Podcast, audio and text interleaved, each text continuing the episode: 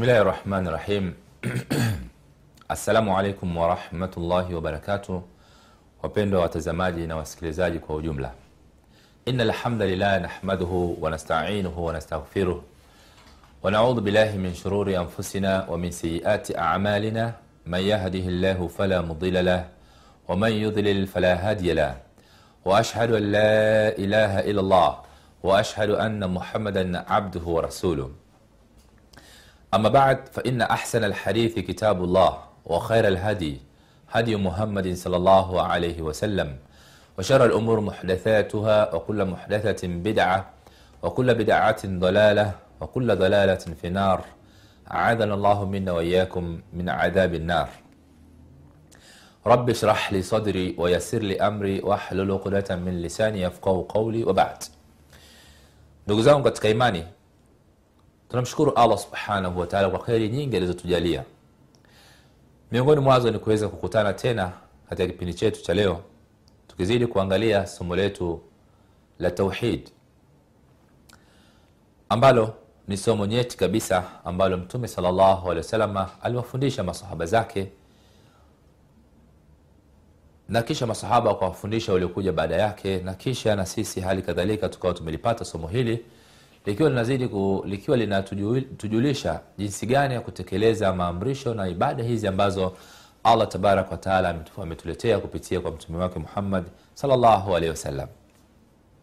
Somo hili la tauhidi si geni kwa mtume muhammad wasallam. Hili ni somo ambalo amelifundisha tangu manabii wa mwanzo. Kina nabiullahi eh, adamu alahi salam nabii nuhu alaihi salam wamelifundisha somo hili ya kwamba hakuna mola mwingine apasayo kuabudiwa kwa haki isipokuwa allah na mimi ni mtume wa allah. Kwa hiyo akisema kiashiria na mimi mtume wa allah kwa maana anakusudia yule nabii kipindi kile. Kila nabii aliyekuja alikuwa akiwaambia watu wake namna hiyo kwamba jamani hakuna mungu mwingine apasayo kuabudiwa kwa haki isipokuwa allah na mimi ni mjumbe wa allah na mimi ni mjumbe wa allah. Hivyo hivyo mpaka mtume wetu muhammad salllahu alehi wasalama akawa anathibitishia hilo na alhamdulillah na sisi tukawa tumelithibitisha tunalikubali. Tuma katika kitabu chetu kinachojulikana kama alqaul mufidi fi adilati tauhid yani qauli yenye kujitosheleza katika dalili za tauhid cha shekh muhammad abdulwahabi alabdali. Na ametuletea maudhui nyingi nzuri sana katika kitabu hiki. Na maudhui tulikuwa tunakwenda nayo tangu katika vipindi vyetu vilivyotangulia. Ilikuwa ni kuzungumzia maratibu dini yani mipangilio ya dini. Kwa maana dini hii ya uislamu akasema ni thalath yani mipangilio hiko mitatu mikubwa au misingi mitatu mikubwa ya dini hii ya uislamu. Kwamba ya kwanza msingi wa kwanza tukasema ni alislam yani uislamu. Msingi wa pili mkubwa ni aliman imani yenyewe. Na msingi wa tatu alihsan ni ihsan.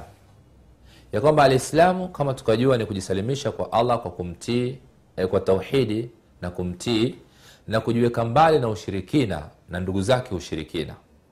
Ama alimanu ni imani maana yake ni kumwamini allah subhanahu wataala na maelekezo yake na vitabu vyake na siku ya mwisho na kuamini qadari ya allah subhanahu wataala tutakuja kuona kwa baadaye nini maana ya imani katika vipindi vyetu vinavyokuja baadaye. Kisha nguzo ya msingi wa, wa, wa, wa alihsan. Nayo vile vile tutakuja kuona ina nguzo moja tu ni, ni, ina, ina msingi, ni, ni, ni msingi huu una nguzo moja tu naye ni kumwabudu allah kana kwamba unamuona kama wewe humuone basi yeye anakuona. Lakini kwanza tukawa tumeangalia tunauangalia alislam. Kwa maana uislamu ni nini? Umejengeka vipi? Ndio ambao tulikuwa tunaendelea kuangalia. Tukawa tumeangalia kwamba uislamu umejengeka katika nguzo tano. Ya kwanza tukasema ni shahada ambayo tumekwisha ielezea. Ya pili tukasema ni swala kwa maana ndio hiyo ambayo tulikuwa tunakwenda nayo e, tumekwenda nayo tukawa tumekusha ielezea alhamdulillah katika vipindi vilivyotangulia. Kisha tukawa tumeangalia zaka tukawa tumeigusia na kuielezea kwamba ni darsa kabisa maalum linalohitaji muda mrefu na mzuri waweza kufahamishana na kwamba ndani yake kuna sadaka inayofanana na zaka lakini zaka yenyewe ina kiwango maalum ina muda maalum ina watu wakati maalum ina watu maalum wanaokabidhiwa isipokuwa kuna sadaka ambayo ni kitu kinachotolewa kwa watu mtu hata mtu wa kawaida hata maskini tu wa kawaida akimiliki hata mia tano basi anaweza akatoa mia au hata hamsini. Uh, kwa hiyo ni, ni, ni, ni ibada ambayo ni nyepesi. Sio ibada ya kama ilivyo zaka yenyewe ambayo inahitaji mtu awe na mali na kiwango kikubwa cha mali na aitoe kwa masharti na nguzo maalum. Alimuhimu wapo bado wapo watu wengi na ni nguzo ambayo inahitaji ifanyiwe kazi. Watu wengi wana mali na viwango vya zaka lakini hawataki kutekeleza hii ni kutokana na kukosa hilmu hii ya tauhidi kwa nini amepata wapi hiyo mali asitoe zaka? Basi angejiuliza mtu angejua ni kwamba hii ni ibada ya allah subhanahu wataala na inanifundisha mimi nitoe katika mali yangu za, e, zaka basi angetoa kuweza kuitakasa ile mali yake. Almuhimu nguzo ya nne tukawa tumekwenda nayo ambayo ni saumu tukawa tumegusia ni ibada mashuhuri imefundishwa na mtume salllahu na mtekelezaji wake anatakiwa itekeleze kwa mujibu wa mafundisho ya mtume salllahu asifanye ujanja ujanja asiitekeleze katika misingi ambayo ni ya kubabaisha babaisha la. Asimdanganye mtu sababu ni ibada ya siri. Kwa hiyo si rahisi watu kutambua wewe umekula au hojanya unaweza ukajificha ukala ukanywa. Lakini ukatokeza mbele za watu wakakuuliza vipi shekhe saumu ipo? Eh, alhamdulillah ipo. Kumbe mtu huyu kala. Kwa hiyo ni baina yako wewe na mja. Ndio maana hata mtume salllahu alehi wasallam akasema eh, asaumu allah anasema asaumu li. Saumu ni yangu mimi wa ana ajizi bihi. Na mimi ndiye nitakayeilipa kwa hiyo ni kuonyesha kwamba ibada ni asiri kiasi ambacho mwanadamu wa kawaida hata hata akiwa ni mtume wa mwenyezi mungu hawezi kujua mtu ambaye amekula labda afahamishwe na allah subhanahu wataala ndio anaweza akajua mtu huyu anadanganya. Kwa hiyo ni ibada ambayo iko baina ya mja na mola wake kwa hiyo inatakikana aichunge aihifadhi. Walhamdulillah hii mara nyingi inakuwa hala haina zogo kwa waislamu wengi wanafunga na wanaitekeleza. Isipokuwa pengine wapo watu wengine wana, wanafanya siri e, wana wanafanya kujificha kwa watu lakini mbele kwa watu lakini sirini huku wanakula au wanafanya maovu mengine ambayo yamekatazwa katika mwezi huu wa mtukufu wa ramadhani. Nguzo ya tano ni, eh, ni haji yani kufanya ibada ya hija katika nyumba tukufu ya maka alkaba kufika katika msikiti mtukufu wa maka kufanya tawafu kufanya sai baina safa walmarwa kukimbia mehe, kutembea baina safa na marwa ambazo ni ibada zimefundishwa na mtume muhammadi salllahu alehi wasalama vile vile e, kunywa maji ya zamzam na kuja kuchinja kuja kuzurusha mawe kumpiga ibilisi katika e, jamarati. Kuna nguzo zimewekwa alama zimewekwa maalum na mtume muhammadi salllahu alehi wasalama kumpiga mawe ibilisi hapo ikiwa ni ukumbusho jinsi gani nabiullahi ibrahimu alahi salam alivyokuwa akimfukuza ibilisi ambaye alitaka kuja kumvurugia e, akida yake kwamba yeye aliona katika ndoto e, anamchinja mwanaye ismaila na akataka kukusudia kabisa kumchinja kwa sababu anaamini hii haya, huu ni wahi kutoka kwa allah.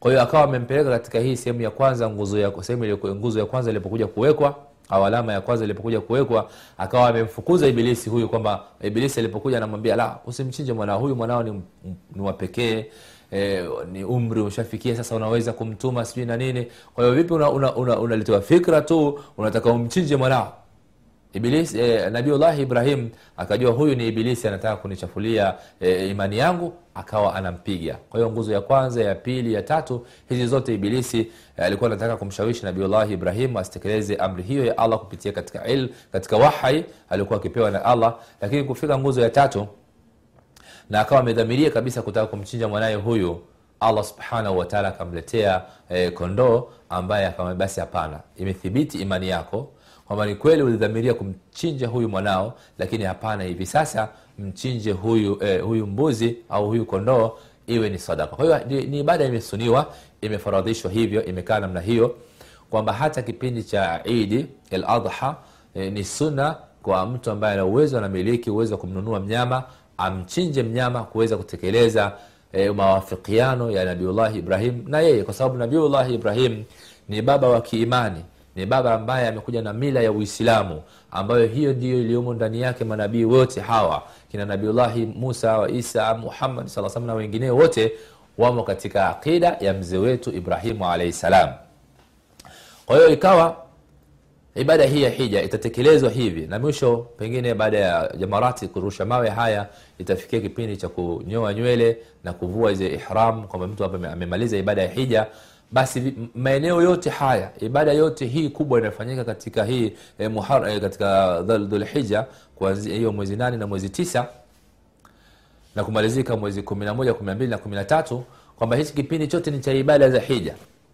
Na kwamba inatakiwa mtu atekeleze mafundisho ya ibada hii ya hija kama ambavyo mtume muhammad salllahu alaihi wasalama amefundisha. Kwa hiyo mtu asifanye vinginevyo asifanye kwa matamanio ya nafsi yake akawa anafanya yale anayojua yeye katika akili yake la bali inatakikana atekeleze ibada hii jinsi ambavyo mtume muhammad salllahu alih na yeye mwenyewe akawa ameamrisha akisema khudhu anni manasikakum chukueni kutoka kwangu mimi ibada yenu ya hija. Kama ambavyo vile vile katika masala ya ibada ya swala akasema sallu kama raaitumuni usalli.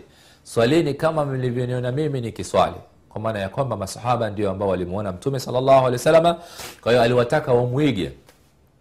Na katika kumwiga kwao ina watakuja vizazi vyao vitakuja baadaye. Inatakiwa wao vile wawafundishe watoto wao na vijukuu vyao.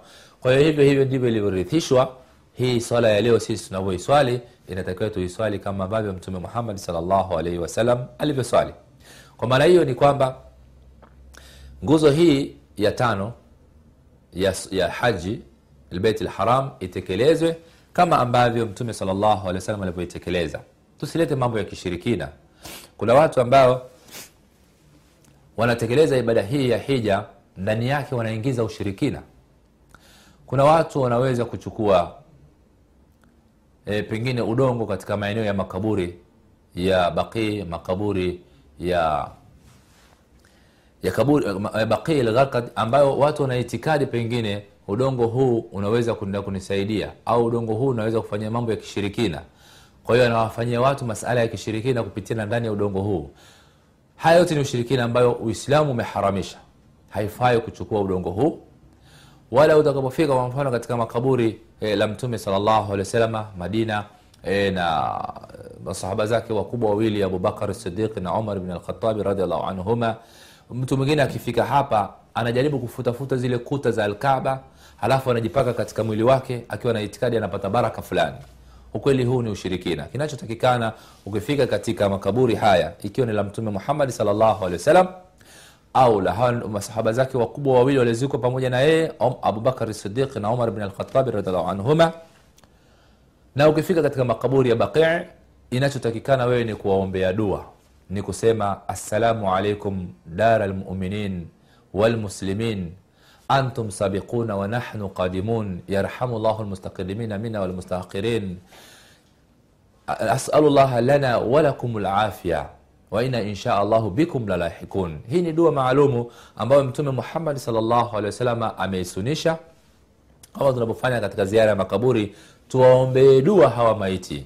Sio sisi tutoke humu tena tuende kuwaomba kama ambavyo inafanyika katika baadhi ya waislamu wanafanya ibada za kishirikina makaburini. Kwa hiyo wanapofika kule wanaanza kuwaomba wale maiti katika makaburi kwa hiyo hili ni kosa. Kwa hiyo hata kama utafanya ibada ya hija ukifika katika kaburi la mtume salllahu alehi wasallam haifai kumwomba mtume muhammad au kumwomba abubakar au kuwaomba masahaba au waislamu waliozikwa bakia haya yote ni katika masala ya kishirikina bali inachotakikana sisi tukizuru makaburi ya hata waislamu hawa wenzetu huku achilia mbali huko maka na madina kwa maana inatakiwa tuwaombee dua waweze allah subhanahu wataala waletee kila la kheri aondolee adhabu za kaburini na e, ibada yao na ma, ma, ma, maisha yao ya kaburini kule yawe ni yenye kheri na baraka nzuri mpaka tutakapokuja kutana na sisi kukutana na wao. Kwa hiyo inshallah hapo kufikia hapo tutakuwa tumekwisha angalia nguzo hizi za uislamu au e, msingi huu wa kwanza wa dini hii dini yetu hii ni uislamu. Kwa hiyo tutakuwa tumeishia hapo kwa kuangalia nguzo hii ya kiislamu inshallah tutaendelea baada ya muda mfupi tupate mapumziko kidogo halafu tutaendelea inshallah kwa kipindi kinachofuata